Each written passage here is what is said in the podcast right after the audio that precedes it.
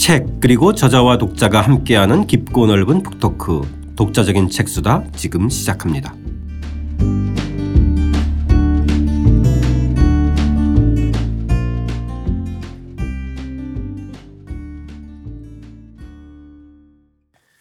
주경철 교수와 함께하는 주경철의 유럽인 이야기 3권 8장 나폴레옹 시대를 파괴하고 모순 속에 살다간 황제 오늘은 그 세 번째 이야기입니다. 신화가 된 모순적 인간편 시작하겠습니다. 저는 책 만든 사람 김학원입니다. 안녕하세요. 포근이 형 박태근입니다. 안녕하세요. 저자 주경철입니다. 도입부 읽으면서 이야기 시작하겠습니다. 323쪽입니다. 1811년은 나폴레옹이 정점에 이른 해였다. 나폴레옹은 유럽의 대부분을 직간접적으로 통치했다. 프랑스 제국 통제하의 나라들은 같은 법률과 행정체제를 따랐으며 군 병력을 제공해야 했다.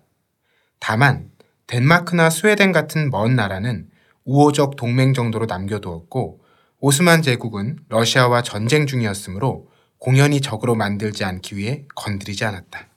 저희가 지난번 시간에도 살펴봤지만 어떤 모든 걸 전쟁과 군대로 장악을 해 들어가고 이제 가족 제국 체제를 가지게 되니까 사실 그러면서 프랑 그 유럽 전역에 반 프랑스 분위기가 휩싸였을 것 같고 그렇죠. 네, 내부적으로는 또 상당히 다양한 에, 이제 파벌이나 문제점들이 좀 발생했을 것 같은데 실질적으로 당시 대내외적인 전체적인 좀 분위기는 좀 어땠나요? 그러니까 이게 나폴레옹의 모순이죠. 나폴레옹이 네. 어, 혁명을 인수한 거 아니에요. 근데 혁명을 인수한 게 이제 군사력을 가지고 네. 어, 그래서 그 혁명을 수호하는 공화정을 만드는 것으로 출발을 했지만 결국 이제 제국으로 귀결을 된 거고 그러면서 어, 제국이라는 결국 이제 다른 유럽 국가들을 다 군사적으로 정복해 들어가서 이제 자기 편으로 만드는데 그러면서 프랑스 혁명의 그 이념들을 전파하거든요. 그러니까 이게 두 가지입니다. 첫째는 공격을 당했다는 그 자체만으로도 민족 감정이 분출할 수밖에 없고 네. 아니 그 다른 나라의 군대에 그저 피해를 입으니까 당연히 이제 저항감이 생기죠. 그러면서 동시에 가르쳐 주는 거예요. 혁명이 일어나고 뭐 민중들이 힘을 가질 수 있고 뭐 이런 거를 가르쳐 주니까 그게 결합돼서 아, 이 네, 네. 피지배 민족들이 스스로 이제 이 나폴레옹 체제에 저항하는 어떤 그런 그 각성을 하게 되죠. 그러니까 자기가 이 정복하고서는 자기 자신에 대한 저항을 부추기는 결과를 가져옵니다. 아. 이게 참 모순이죠. 그런 모순이었군요. 선생님께서 모순 속에 살다가 음. 인간이라고 했던 것이. 네. 깊은 뜻이 있죠. 네네. 자, 어, 유럽을 지배한 건 선생님께서 지금 말씀하셨듯이 결국 나폴레옹의 군사력인데 그 실상은 어땠는지 324쪽 한번 읽어보겠습니다. 나폴레옹은 정말 군사의 천재였을까? 많은 사람이 그렇게 말해왔고 후대의 장군들도 그러한 나폴레옹을 흠모했다. 나폴레옹의 전술은 사실 단순했다. 가능한 한 최대의 전력을 집중해 적의 중심을 깨뜨려 저항 의지를 꺾어놓는 것이다. 그러고 나면 영토 정복 같은 문제는 쉽게 해결되었다. 나폴레옹이 이렇게 말한 적이 있다. 나는 한 가지만 본다. 적의 몸통. 그것을 깨면 부차적인 문제는 저절로 정리된다. 이런 전술의 실상은 무엇일까? 엄청난 희생을 두려워하지 않는다는 것이다. 그러다 보니 자주 재앙에 가까운 희생을 치렀다. 예컨대 1813년 6월에서 9월 에스파냐와 독일 지역에서 벌어진 전투에서 프랑스군 15만 명이 사망했고 라이프치 전투에서도 7만 명이 목숨을 잃었다. 제1차 세계대전 당시의 피해에 버금간다.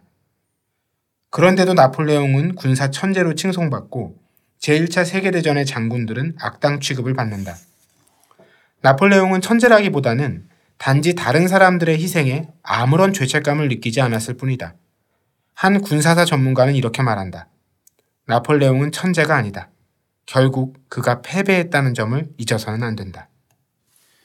우리가 이제까지 어렸을 때부터 봐왔던 나폴레옹 위인전 또 내지는 에, 선생님들이나 특히 교장 선생님들이 항상 나폴레옹 얘기하면서 야망을 가져야 된다 했잖아요.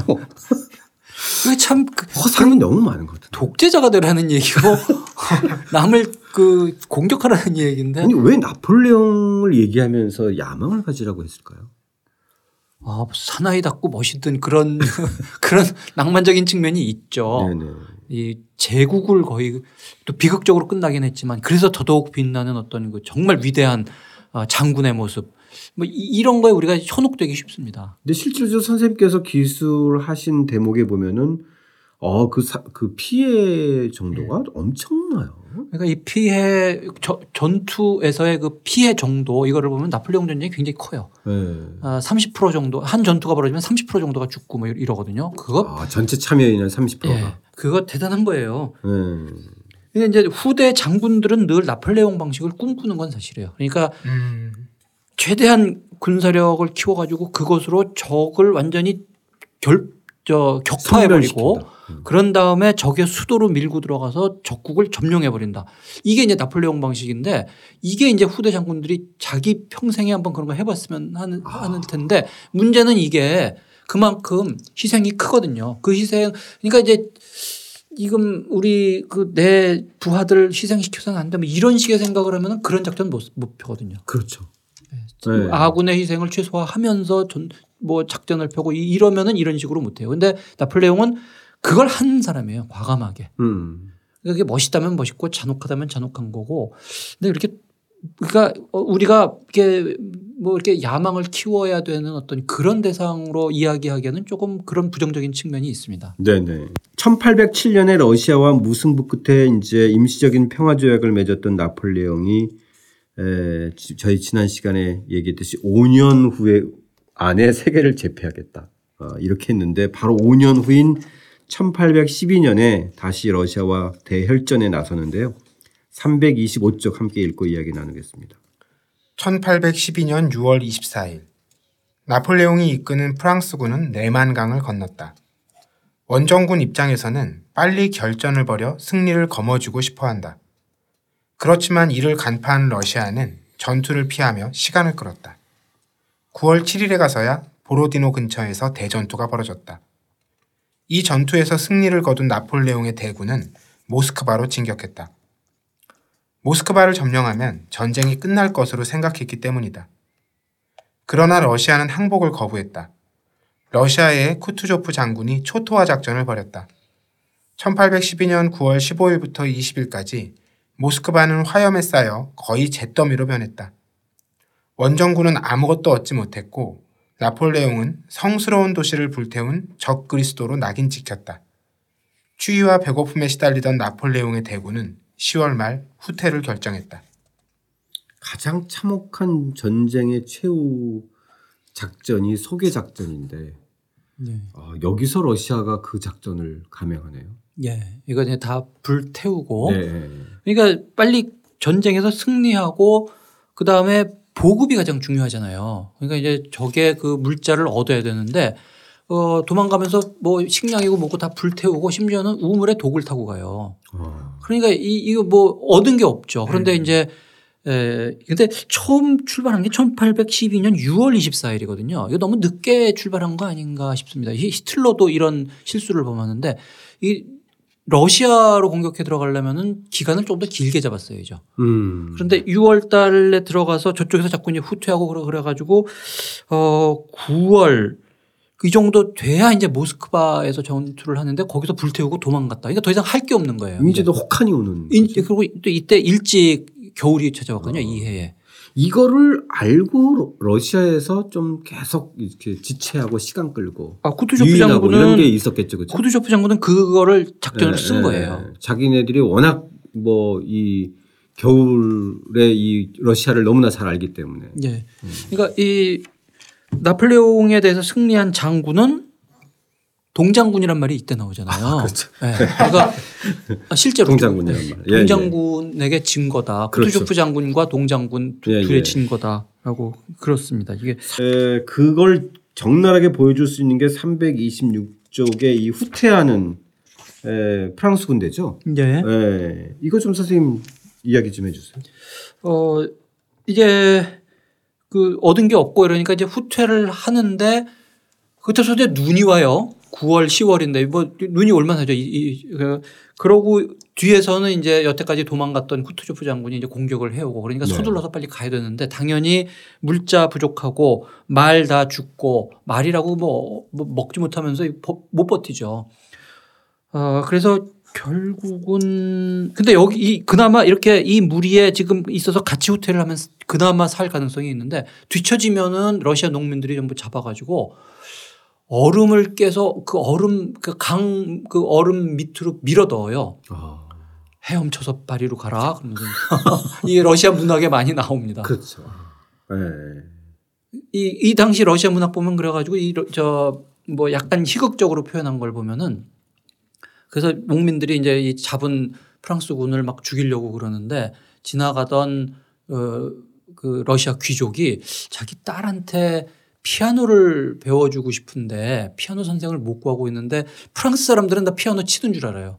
그래가지고 뭐 뭐라고 뭐라고 저 얘기하는데 프랑스 군이 보니까 피아노라는 얘기가 들려서 아 피아노 피아노 피아노 그래가지고 자기 피아노 칠 수 있다고 사실 피아노 못 치는데 그래가지고 겨우 목숨 구해서 뭐 피아노 선생이 돼서 뭐 하는 식의 이야기 아. 이런 종류의 이야기들 뭐 웃기, 웃기는 이야기도 있고 비극적인 이야기도 있고 아니 그렇습니다. 근데 실상은 그래요. 60만이 전 저 들어갔다가 그러니까 러- 프랑스군만이 아니라 이제 프랑스가 지배하는 모든 국가의 군을 차출해서 네. 60만 대군을 만들어 가지고 공격해 들어갔다가 지금 다 죽어가면서 57만 명의 병사를 잃었다면서요? 거의 거의 다 잃거든요. 아, 거의 다. 아, 그러니까 뭐 한 2, 3만 뭐 이 정도밖에 살아 돌아오질 못하니까 그 참혹한 장면을 지금 이렇게 그리고 있는데 그나마도 지금 그 고민하는 어 나폴레옹은 한가운데 그래도 어 말 타고 멋있게 가지만 참 비극적이네요. 그 주변에 다른 사람들은 이제 굶주리고 춥고 이 한쪽에는 벌써 얼어 죽었고요. 나폴레옹도. 이 전투에 직접 참여한 거네.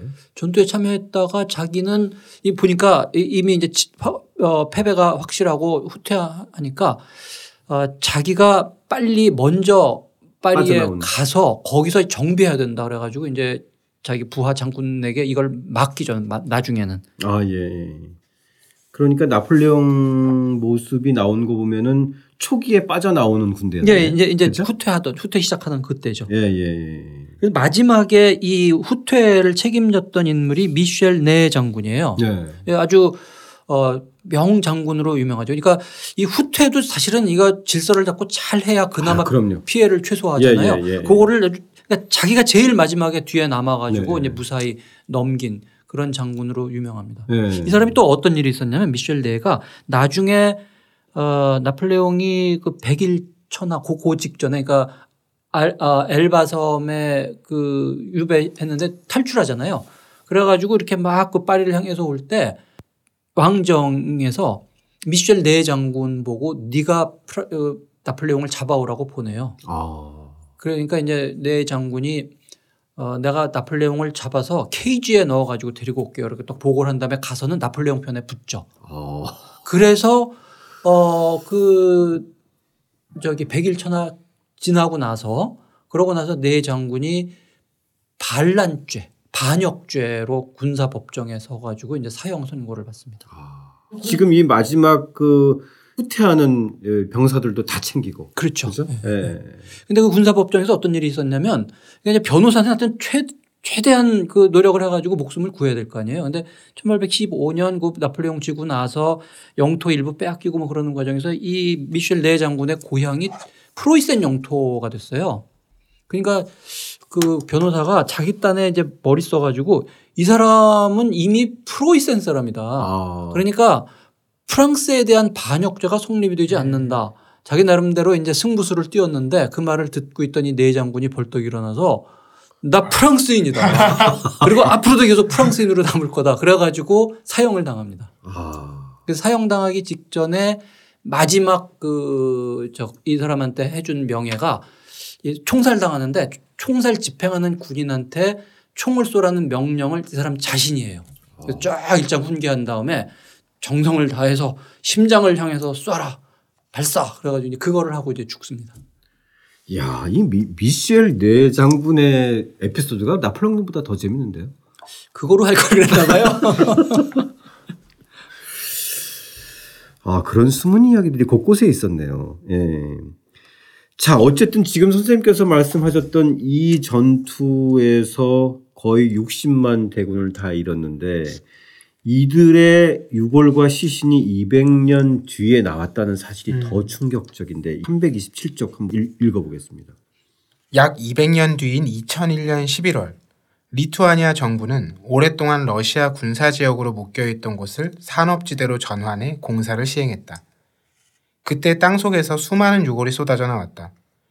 1920년대 집단 처형 현장, 혹은 제2차 세계대전 중에 일어난 학살 현장, 아니면 1947년 소련의 학살 현장. 처음에는 여러 추측이 난무했으나 발견된 단추와 동전 등을 통해 나폴레옹의 군대임이 밝혀졌다. 또한 유골 검사 결과 죽은 사람의 절반이 티푸스로 사망했다는 것도 확인했다.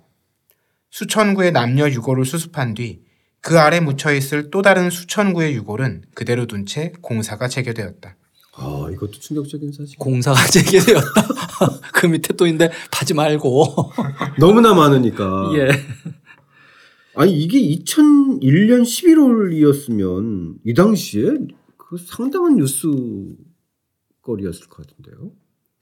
그렇긴 한데 우리한테는 그렇게 뭐 알려지진 않았어요. 그렇겠죠. 예. 예. 여기 보면 또 그러고 이 검사를 해봤더니 절반이 티푸스로 사망했다. 사실 이 전쟁에서 총알 맞아서 죽는 사람보다 병으로 죽는 사람이 대개는 더 많아요. 예. 이때 이제 항상 괴롭힌 게 티푸스입니다. 예.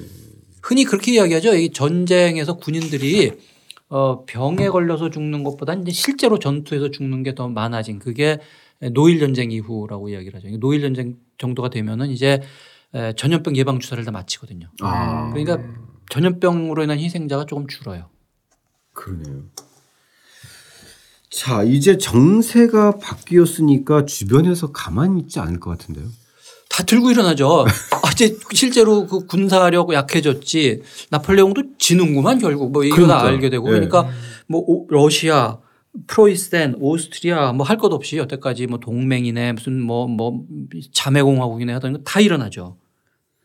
그래서 영국도 에스파냐 침공하고 또 뭐 어쨌든 조세프도 이제는 그러니까 도, 도망가 버리고? 도망가고요. 예. 네. 오스트리아도 참전하고 이번에 만들어진 요 시기에 만들어진 이 6차 반불 동맹에는 스웨덴까지 합류를 해서 100만 대군이 결성됐다. 이거는 이제 전세가 완전히 역전된 상황이네. 그렇죠? 그렇죠. 예.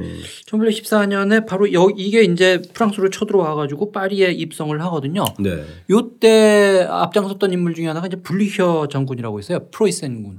프로이센군이 예나 전투에서 완전 대패하거든요. 네. 그때 블리혀도 그 전투에 있어가지고 자기가 이제 그 나폴레옹한테 졌던 경험이 있어요. 아. 그런데 이제 이제 어 쳐들어와서 파리에 와봤더니 예나 다리가 있는 거예요. 그래가지고 예나 다리를 자기가 폭파하겠다고 길길이 뛰는 걸 사람들이 겨우 말렸어요. 아. 아, 이그 기억 때문에. 예, 자, 자기 그 패전의 경험 네. 때문에 그랬는데 이때만 해도 이 동맹군이 그래도 양반이에요. 너무 그렇게 죄 모- 몰아치면은 또 들고 일어나고 그러니까 그러지 말자. 음. 그 비교적 이때는 얌기가 좀 이렇게 점잖게 대우를 해준 거죠 프랑스에 아, 대해서. 예. 예. 근데 재밌잖아요. 저 자기 좋다. 그 다리 부수겠다고 지금. 어, 아무래도 그게 정말 이렇게 그 사활을 건 죽음의 순간들이었기 때문에 그 기억들이 아마 또 그런 것들을 좀 낳는 과정들이 있을 것 같아요. 그런 복수가 복수를 낳듯이. 그렇죠. 예, 예. 예, 예. 그러니까 이때만 해도 동맹군이 좀 비교적 관대했던 게 네. 그걸 알아요. 그래서 이게 또 프랑스 그렇다고 완전히 없어질 나라도 아니고 네. 잘못하면 또 들고 일어나니까 이때 너무 막 학살을 하든지 뭐 파괴하든지 이러지 말자고 했던 거예요. 이때만 해도. 네, 네, 네. 다행이네요. 예. 나폴레옹의 이제 최후의 순간이 좀 그려지는 음, 때인 것 같은데요. 328쪽 하단 함께 읽어보겠습니다. 대프랑스 동맹국들의 강한 압박에도 나폴레옹은 굴욕적인 평화조약 체결을 거부하고 버텼으나 1814년 3월 31일에 마침내 동맹군이 파리에 입성했다. 나폴레옹은 퐁텐블로 성의 자기 방에서 고독하게 최후를 기다렸다. 한때 독약을 먹고 자살할까도 고민했지만 결국 4월 6일 퐁텐블로에서 양위했다. 그는 지중해의 엘바 섬으로 추방되었다. 어쨌든 명목상으로는 이 섬의 왕이었다. 루이 16세의 동생이 루이 18세가 되어 1814년 5월 3일 파리에 입성했다.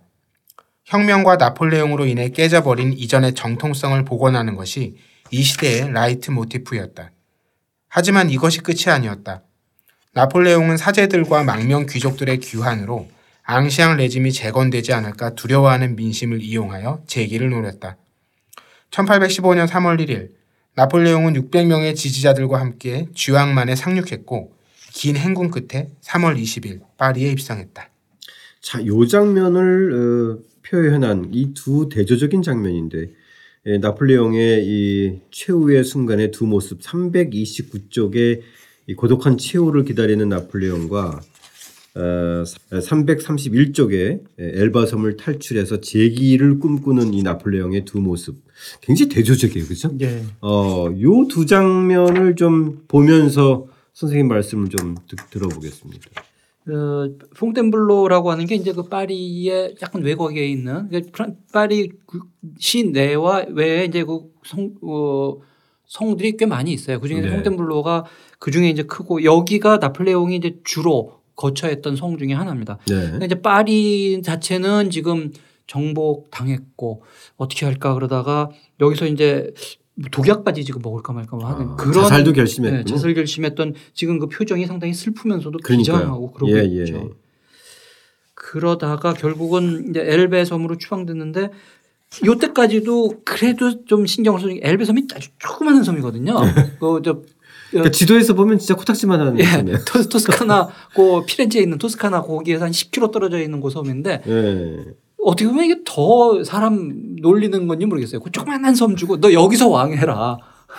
그러니까 거기서 이제 탈출을 해가지고 어 그랬더니만 금세 지지자들이 막 모여요. 어. 그래서 요 지지자들이 어 파리 쪽으로 이제 행군을 하는데 사실은 초, 초반에는 이게 될까 본인도 좀 두려워했어요. 아, 그래가지고 네. 리옹 쪽으로 가다가 이게 산 쪽으로 들어가서 행군하고 그런 게 잘못하면 이 도시 이쪽으로 잘못 들어갔다가 오히려 자기 진압하러 온 사람들한테 잡혀갈까봐 이 그림에는 지금 뭐 지지자들 모여가지고 그 중에 한 사람 무릎 꿇고 이 황제를 상징하는 그 독수리 뭐 이런 네. 거 바치고 다시 황제가 되어 주소서 뭐 그러고 있는 모양인데 어쨌든 근데 실제로 그렇습니다. 이 가는 길에 점차 점차 지지 세력들 나오고 어 분위기가 실제로 반전이 되죠. 어. 어 그래서 어 100일 만에 끝나긴 했지만 다시 한번 권력을 잡고 파리에 와 있던 무슨 루이 18세 도망가고 마지막 그 마지막으로 한번 재기 시도를 멋있게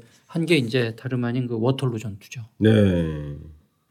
참 마지막까지 드라마틱한 장면을 보여줘요 나폴레옹이.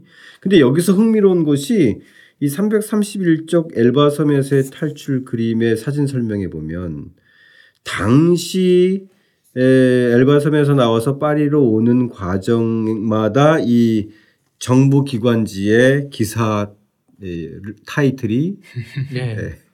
제가 한번 읽어볼까요? 예, 예. 첫 번째 초기에는 식인종 자기 해서 탈출 이러다가 쿠르시카의 식인귀 쥐양만의 상륙 호랑이 가프에 도착 괴물 그르노블에서 수경 독재자 리옹을 지나다 리옹까지만 해도 이제 안 좋았네요. 네. 찬탈자 파리로부터 60마일 지점까지 근접. 이때까지만 해도 찬탈자였어요. 그렇죠? 그러다가 보나파르트가 전진해 온다. 다음 날 나폴레옹이 내일 우리 성벽 안으로 들어올 예정. 그 다음 날 황제께서 퐁텐블로 도착. 황제 폐하께서 어제 파리에 입성하시다. 아, 이렇게 끝나죠. 참, 진짜 기가 막힌 언론의 변천 과정이네요. 그렇죠? 요 며칠 사이일 텐데 식인종에서 괴물에서 독재자에서 찬탈자에서 황제로. 자, 이 워털루 전투에서 결국 어, 패한 게 이제 마지막인가요? 그렇죠. 예. 그렇죠. 한 네. 가지 여기서 워털루 전투는 어디서 일어났을까요? 라고 물어보면 이게 질문이 성립이 안 되죠. 사람들이 워털루 전투는 워털루에서 일어난 줄 알아요. 네, 네. 실제로 워털루는 웰링턴, 그러니까 영국 그 웰링턴 장군의 캠프 있는 장소고 네. 실제 전투는 어, Braine-l'Alleud라고 하는 지역이에요. 네. 전쟁이 끝나고 나서 이 전투를 뭐라고 부를까? 승리한 사람이 작명하는 거 아니에요. 그렇죠. 영국에서 이거 불어 발음 어렵고 영어로 하면 Braine-l'Alleud 뭐 이렇게 되는데 이거 어려우니까 그냥 그 워털루 캠프 제- 차린데. 네, 캠프 차린데 거기가 발음이 아. 깨끗하고 좋죠. 워털루 전. 워터로. 아 베이스 캠프 차린데군요. 네. 네. 이제 워털루 가 보면은 전부 나폴레옹 관련된 거고 웰링턴에 관한 건 하나도 없어요. 그래서 나폴레옹이 이긴 것 같아요. 아 그게 또 아이러니네요. 네. 예, 웰- 웰링턴보다는 나폴레옹이 더 유명하죠. 패배자가 더 유명한. 네, 이거 나폴레옹 기념품밖에 안 팝니다. 거기 가면. 아 그 사실이 또. 어, 이 나폴레옹 이야기의 현실을 또 보여준 대목인데 그건 또 또 한 번 이제 우리가 결산하면서 선생님한테 좀 여쭤보기로 하고 워터루 전투에서 이제 패한 나폴레옹이 이제 대서양의 섬으로 다시 유배되는데요. 332쪽 읽어보겠습니다. 나폴레옹은 대서양의 작은 섬인 영국령 세인트 헬레나로 유배되어 죽을 때까지 수인의 삶을 살았다. 이곳 날씨는 사람을 축 처지게 했다. 나폴레옹은 눈꺼풀을 올리는 데에도 용기가 필요한 기후라고 표현할 정도였다. 이런 곳에서 할 수 있는 일은 많지 않은 법. 이 먼 섬까지 자신을 따라온 라스카즈에게 구술하여 회고록을 썼다. 과거는 실패로 끝났으되 이제 기록으로 미래를 장악한 셈이다. 회고록을 통해 사람 잡아먹는 악당 나폴레옹 대신 위대한 나폴레옹 신화가 만들어졌다. 이 신화에는 군에서 복무했다가 귀환한 병사들의 뻥튀기 무용담도 더- 더해졌다. 후일 1848년에 나폴레옹의 조카 루이 나폴레옹이 권력을 잡고 4년 뒤에는 삼촌 흉내를 내서 나폴레옹 3세라는 이름으로 황제 선언을 한 것도 모두 나폴레옹 신화를 이용한 것이다. 프랑스인들은 100만 명이 넘는 사망자를 낸 참사를 잊고 나폴레옹 시대를 영광의 시대로 기억했다. 그 나폴레옹을 신화한 인물은 일단 본인이네요. 이 회고록을 통해서. 예. 그러니까 그 사람이 꼭 저 일기는 써야 돼요. 원규는 일, 일기를 안 썼고 이순신은 썼고 이것도 아. 나중에 굉장히 큰 영향을 미쳐요. 아 그렇죠. 기록을 남기는 게 얼마나 중요한지 그렇죠. 네. 예, 어쨌든 기록에 근거해서 역사가 또 구성되는 거니까 그것에 대한 비, 비평적이든 어, 뭐 아무튼 다양한 시각이든 간에 100만 명이 죽었는데요. 그러니까 그런 네. 말 있잖아요. 이게 한 사람을 죽이면 살인자, 100만 명을 죽이면 영웅. 실제로 그렇게 됐어요. 어, 그러네요. 예. 100만 명을 죽였는데 영광의 시대, 영웅 이렇게 이렇게, 이렇게 됐습니다. 맞습니다. 예. 입으로 쓴 회고록이 훨씬 더 좀 미화하는 듯한 이런 측면이 좀 있어요. 받아 적는 사람이 또 이제 물어볼 거 아니에요. 그때 어땠어요? 아, 말, 말도 말게. 그렇죠. 얘기하다 보면 이게 막 이제 막 그 스토리가 이제 신화가 되고 이러는 것 같은데 실제로 나폴레옹의 죽음은 어땠나요? 이게 이제 항상 유명 인사가 죽으면 여러 설이 있는데 네. 독살되었다 뭐 그런데 독살이 아니고 이게 아마 지금 이제 위암으로 죽었을 거죠. 비판 나- 나중에 그림 보면 항상 이게 배를 잡고 있거든요. 배가 아파서. 예. 저희 지난번에 뭐 그림에서 봤듯이. 이제 자기 이제 아버지도 그- 그런 그래서 아마 어 그렇게 죽은 게 맞을 거라고 이제 뭐 결론은 그렇게 난 거죠. 그러니까 독살설은 말이 안 됩니다.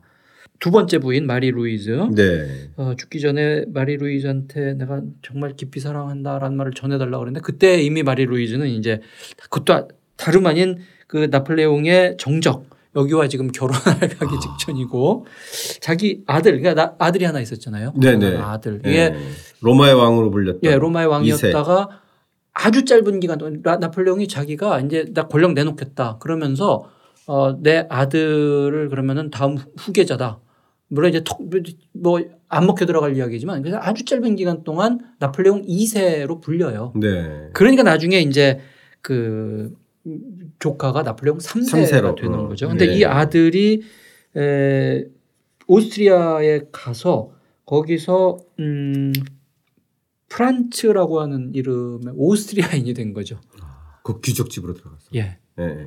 그러니까 이게 그 나폴레옹이 그런 얘기 하거든요. 이 아들 녀석은 이, 이 녀석은 정말 어떻게 됐을까? 혹시 이거 만약에 이놈이 오스트리아에서 귀족이 되면 내가 목을 치겠다라고 지금 막 그렇게 얘기를 했는데 실제 그렇게 된 거예요. 물론 그 나폴레옹은 그, 그 사실을 몰랐지만 네네.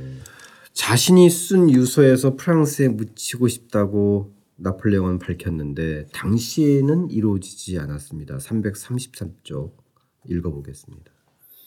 나폴레옹이 죽기 약 20일 전인 1821년 4월 16일에 작성한 유서에는 이런 내용이 적혀 있었다. 프랑스 땅에서 내가 그토록 사랑했던 프랑스인들 사이에 묻히고 싶다. 나폴레옹에게 원한이 많은 루이 18세는 이를 거부했다. 그런데 이후 세인트 헬레나의 나폴레옹 묘는 사람들의 순례지가 되었다. 스탕달, 비니, 뮈세, 뒤마, 위고, 샤토브리안 같은 프랑스 작가들뿐 아니라 괴테, 베토벤, 하이네, 헤겔 등도 나폴레옹을 찬미했고 심지어 월터 스콧은 10권짜리 나폴레옹 전기를 썼다. 당시 많은 거리에 나폴레옹이라는 이름이 붙었고 개선문 스타일의 건물이 확산되었으며 나폴레옹 추모 협회가 만들어졌다. 당시 분위기가 좀 궁금해져요. 이 대목에서는 왜 이렇게 그렇게 많은 예술가 철학가들이 찬미했을까? 일단 낭만주의 시대고요. 음. 그러니까 아, 예. 희생은 희생이고 피해는 피해지만 그래도 멋있잖아요. 대체 유럽 전체를 지배할 뻔했고 음, 그저 미천한 어떤 그런 뭐 출신의 그런 사람이 음, 어, 최고 지위까지 올라가고 뭐 100만에 가까워 60만의 대군을 이끌고 어딜 들어다 비장하게 지고 이러니까 어 뭔가 이렇게 멋있는 어떤 그런 인물로 그리고 프랑스 입장에서 우리가 한때 어 실제로 이 세계를 지배할 그 직전까지 갔었다라고 하는 것이 어떤 향수를 불러 일으킨 거죠. 아 예. 예. 음. 그리고 좋은 방향은 아닙니다만 이제 뭐 이- 당시의 그런 그 분위기와 맞아 떨어지면서. 그렇죠. 예. 예. 자, 9년 만에 돌아오게 되는 거죠. 루이 필리프 1세와 영국의 협상의 결과로 이제 돌아오게 되는데 어디에 묻혔나요? 어, 이 유해를 가지고 왔는데 예. 이것을 어디다가 묻- 이 상징성이 굉장히 크잖아요. 프랑스 입장에서는. 무- 뭐 하는 것도 한 방법이고 그 개선 뭐 이 나폴레옹과 관련 있는 그런 그 밑에 이 개선문 밑에 묻자 뭐 여러 가지를 거론을 했는데 막 이게 굉장히 복잡한 정치적인 어떤 그 결정 사항이었을 것 같아요. 그 최종적으로는 앵발리드 그게 어 원래 음 노병들 은퇴한 병사들 이렇게 그 일종의 그 뭐라 그러나 휴양소 이거로 했었는데 어, 여기에다가 지금 묻는 것으로 한 거를 보면은 황제나 국왕으로 묻힌 게 아니라 장군 음, 음. 군사 시설에 이제 묻- 묻은 거잖아요. 그래서 이제 위대한 장군으로서 묻힌 거죠. 아. 물론 이제 당시에 그런 그이이 루이 필리프 1세의 어떤 배경 속에서 나온 결정이기 때문에 그런 시대적인 배경도 좀 에, 그 들어가 있겠죠, 그렇죠? 그렇죠. 네. 자, 이, 이 선생님의 이 책을 읽고 말씀을 듣다 보면 우리가 이제까지 알았던 나폴레옹과 또 다른 면모들이 계속 등장하기 때문에 또 한편으로 선생님께서 시대를 파괴하고 모순 속에 살다간 황제라고 했는데 어떻게 좀 평가해야 될까요? 사실 왕정에서 공화정으로 그 변화하려고 했던 그 혁명적 열기의 상황에서 또 유럽 전역을 또 전쟁으로 몰아붙이면서도 또 그런 황제와 함께 또 황제 제국을 또 만들려고 했던 이런 측면들이 막 복잡하게 얽혀 있어요. 그러니까 그 굉장히 오랜 기간 동안에 걸쳤던 역 뭐 좀 추상적으로 이야기하자면은 역사를 진전시킨 어떤 그런 힘들이 프랑스 혁명 때 이제 폭발해서 나온 거잖아요. 네. 그 힘이 한편으로 파괴적이면서도 새로운 변화의 어떤 기운 같은 게 있고 이것을 어 군사적인 어떤 그런 힘으로 이렇게 마무리를 하는 동시에 그러니까 한편으로는 이전의 힘들을 모아서 수습하면서 그 자체가 또 그 다음 어떤 그 분산 폭발의 힘으로 작용을 하고 그것을 아주 단기간에 이렇게 경험하고 폭발시킨 그 열쇠가 되는 그런 시대이자 그런 시대의 또 주인공이었던 인물이라고 정리를 하면 어떨까 싶네요. 네네. 이제 선생님께서 이제까지 거의 1년 반 동안 이렇게 기나긴 시간 동안 유럽인 이야기를 에, 이제 이야기를 해주셨는데 이 본편 마지막과 관련해서 선생님 마무리하시면서 한마디 좀 해주시죠. 어, 정말 긴 어, 여행이었습니다. 어, 우리가 음, 제일 첫 시간이 저거였죠. 저 잔다르크. 잔다르크. 네, 네. 뭐꼭 프랑스에서 시작해서 프랑스 인물로 끝나는 뭐그 그걸 의도한 건 아니고 네. 뭔가 중세적인 어떤 신비로움 어 거기에서 출발해서 새로운 어떤 유럽의 어떤 그 구도가 이렇게 재편되는 그런 인물로 시작해서 여러 어 굉장히 복잡한 그런 경로를 거쳐 가지고 이제 혁명이 터지고 그것이 수습되고 그래 그리고 다시 이제 지금 우리에게 익숙한 현대로 넘어가는 그 마지막 단계인 나폴레옹까지 봤습니다. 네. 감회가 새롭네요.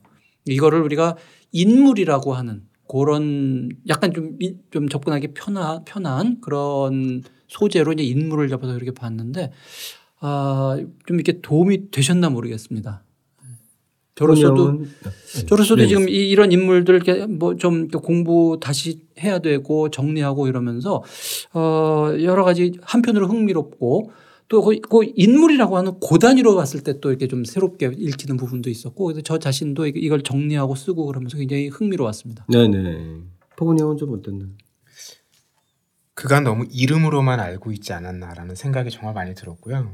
그, 그 이름과 핵심적인 사건 이렇게 두 개만 짝을 지어서 알고 있었는데 어, 그건 드러나지 않았던 많은 이야기들을 통해서 인물을 좀 어떻게 들여다봐야 되는가. 우리 역사적인 인물을 늘 평가할 때 답이 정해지는 경우가 많지 않습니까? 그렇죠. 근데 이 유럽인 이야기들을 통해서 어, 우리가 다른 인물들을 볼 때도 어떤 방식으로 또 어떤 방법으로 어떤 관점으로 들여다봐야 될까 이런 고민들을 좀 전하는 시간들이 아니었나 싶습니다. 자, 이제 저희들 마칠 시간인데요. 1년 6개월에 걸쳐서 유럽의 어제를 통해서 유럽의 오늘을 다시 볼 수 있도록 안내해 주신 주경철 선생님께 독자와 청취자 여러분들 대신해서 어, 깊이 감사의 말씀을 드리고요. 주경철의 유럽인 이야기는 마지막 장 나폴레옹 편 마지막 단락 선생님의 목소리로 청해 들으면서 여기서 마치겠습니다. 함께 해주신 독자 여러분 또 청취자 여러분 감사드립니다.